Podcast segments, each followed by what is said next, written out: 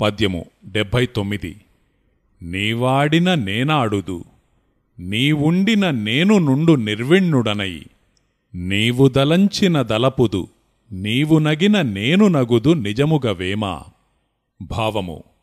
Cinema ప్రొజెక్టరులో ఫిల్ములోని బొమ్మలాగా మనిషి కర్మ వాని శరీరములో కర్మచక్రమందు ఇమిడి ఉండును.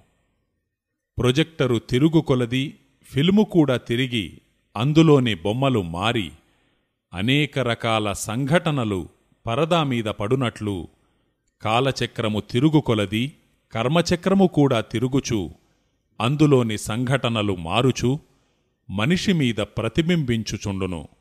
ఫిల్ములో నవ్వే దృశ్యము వస్తే అది పరదా మీద కూడా నవ్వినట్లే కనిపించును.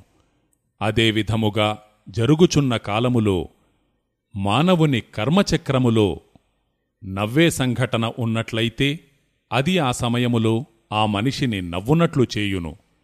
కర్మలో ఏమీ లేక ఉండినా ఆ సమయములో మనిషి కూడా ఏమీ చేయక ఊరకుండును. అట్లే కర్మ ఆచరణలో మాట్లాడునదుంటే ఆ మనిషి మాట్లాడును. ఇదే విధముగా అన్నియు కర్మలో నిక్షిప్తమై ఉండును. కాలభ్రమణములో కర్మ ఆచరణకొచ్చుట వలన అక్కడ ఏది ఉంటే ఇక్కడ జరుగును.